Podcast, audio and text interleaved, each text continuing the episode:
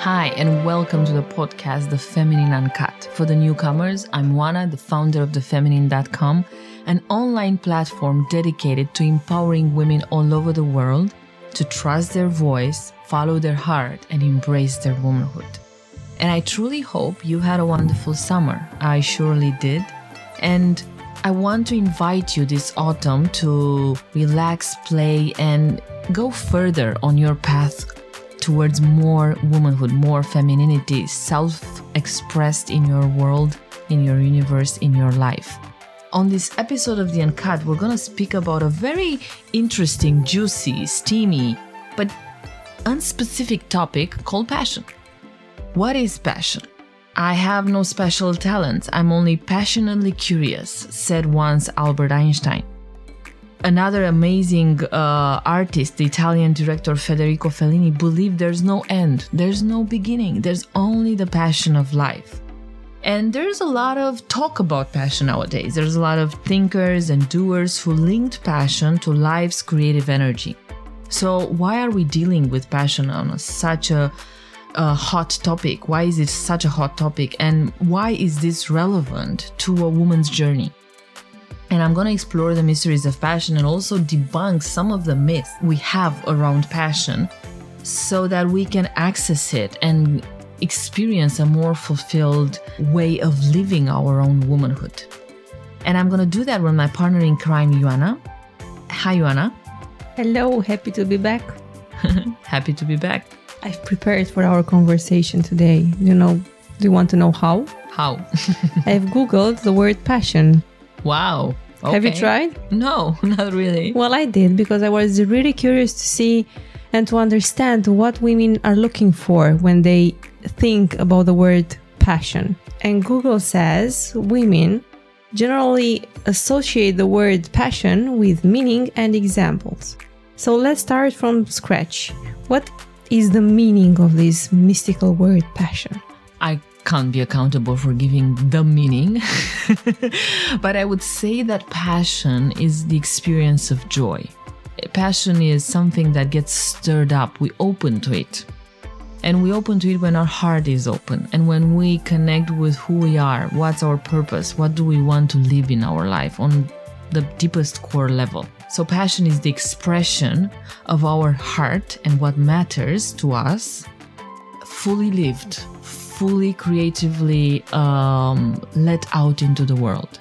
Is there any specific connection between passion and sexuality?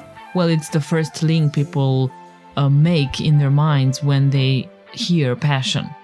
We all think that passion is expressed sexuality or fiery, hot, intense encounter.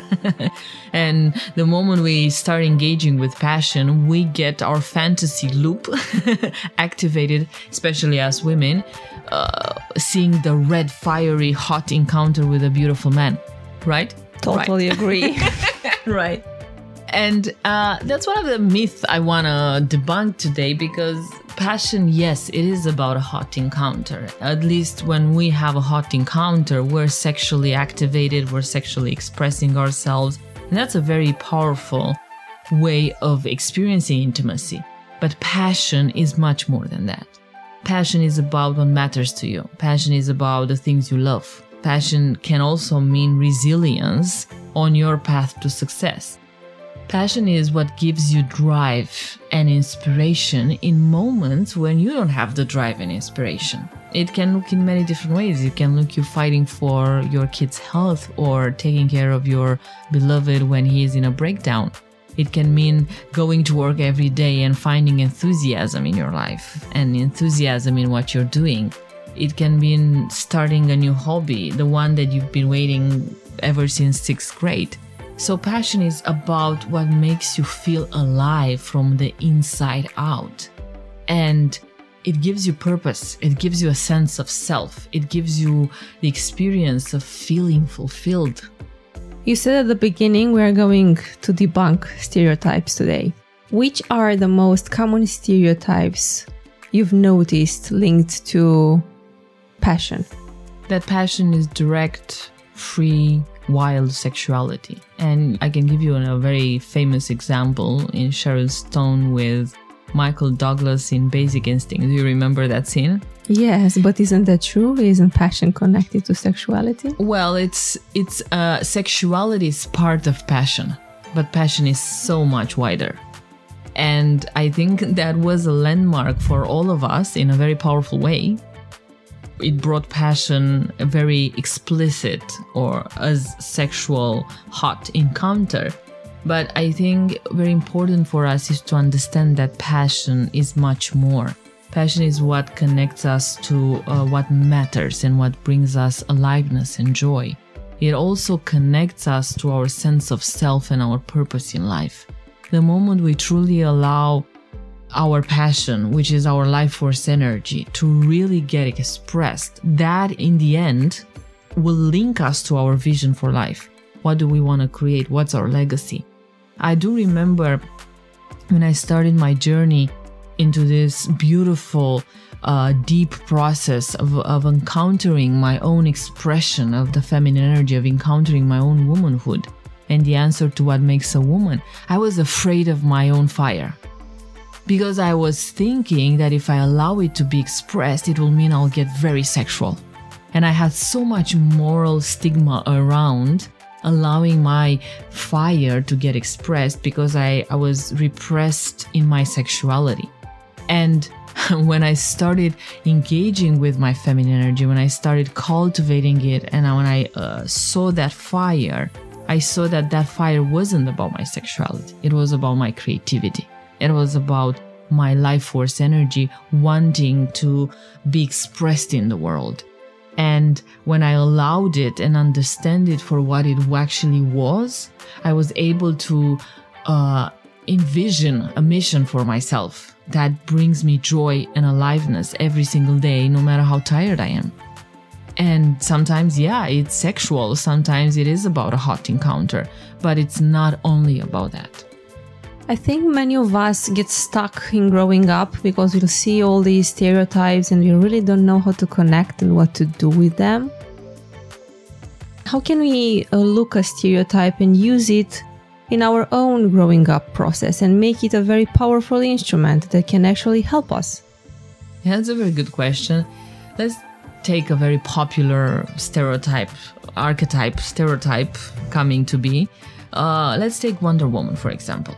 And now we've been introduced to Wonder Woman. It's a very powerful expression of feminine essence, feminine energy, womanhood how can we use Wonder Woman? And most importantly, how can we guide or teach the young generation, the girls, we're going to get a Barbie Wonder Woman, um, to use that as a reference in developing their femininity. And I think stereotypes are embodied references.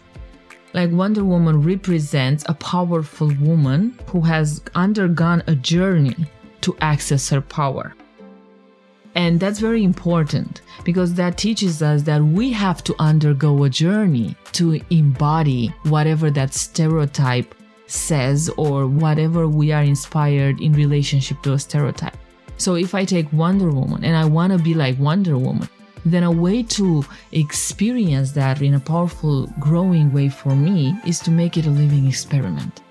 How can I go beyond my limits? how can I take the Wonder Woman, which is, you know, a powerful woman who goes beyond her limits, challenges herself to the most in my everyday to day life? And it may mean many things to many women. It may mean taking up a game where I can be this amazing, powerful woman at business and come home and be gentle and sweet with my beloved. And that's a Wonder Woman experience for me because I, I'm tired at the end of the day and I can't be sweet. So it's it's really unlocking my creativity and going beyond what I now perceive as a limit. And in this way, I'm integrating the concept into my experience and into my life, and I'm giving it a voice of my own. Let's go a bit deeper in this. How can we guide, say, our daughters or our teenage daughters to take what they love and what they admire and actually become what they love and admire, not get stuck in that? Good question again. well, by empowering them to connect or integrate or apply the things they admire. We never admire something that's not linked to something inside of us. We always see outside what we have inside. Maybe it's not cultivated, maybe it's not fully expressed, but there's a link there. So, whatever I admire outside, I have the potential to manifest it. So, in a way, giving girls and adolescents confidence about what they feel and whatever they see outside, have them link with something inside and give voice to that something inside and put it into action. It's the same way in which, for example, as adults, we start the healing or the activating uh, process of connecting with our own vision. We have many examples of people who preach about being passionate and following your passion and following your dream. What's the most feminine way to do that? Um, the feminine way of bringing yourself more in connection to what's your passion, what really matters to you, is by nurturing and by connecting with your heart because you find passion, you find your sense of self, your purpose in life when you're truly connected with your heart and with what matters to you. What do you really love? What do you really enjoy? So, most of us, in our connection with finding our own passion, we experience two things. We either don't connect with our vision, and it's a slow process of finding our purpose in life, finding our meaning, or giving it a very clear cut. Or we have a clear cut on what we want to achieve in our life, what's our legacy. And we don't necessarily find the vitality, the resilience to follow up on that in our day to day life. And I think in both cases, it is about the nurturing in different ways, in different stages at the beginning when you don't really when you're not really clear about your vision or your passion it is about nurturing your intuition and that requires a very feminine process actually because it is a very gentle subtle way to approach your intuition. Your intuition is not loud as um, somebody was saying it whispers to you. And you have to really listen and that requires quietness. It requires a state of receptivity. It requires trusting uh, against all odds against what you see in the outside world so it's not so much about focusing on the outside and pumping yourself up but as as it is about really tuning in with who you are and then if it's a little voice and it whispers softly nurture it love it uh, bring uh, honor it bring confidence to it that sounds too good to be true, but how can we actually do that?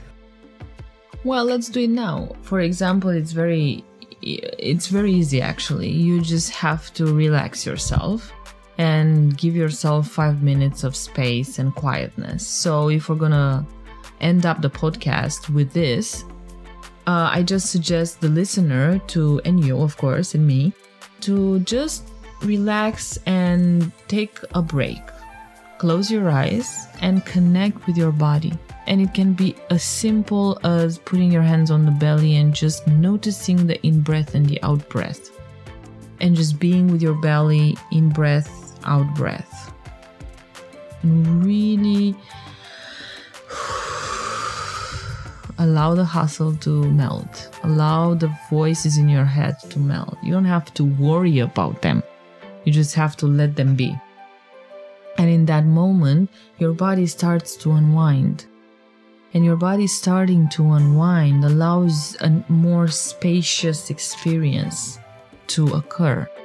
And in that spacious experience, you can just be with yourself or you can ask your heart what does it want? What does it really matter to her? And just wait for the answer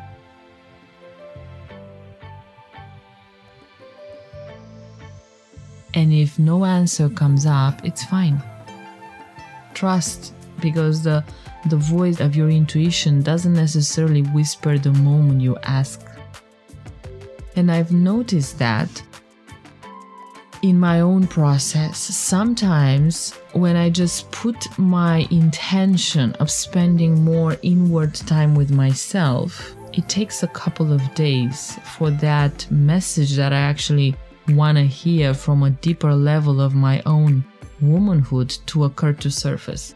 And it may not come in the moment you take the break and you breathe. It may come when you're taking your shower in the morning. It may come when you're driving your car to work. It may come right before you go to bed or tuning into a song or listening something on TV or watching a movie. It's a moment of inspiration and it's linked to the practice of just breathing with your body and tuning into your voice.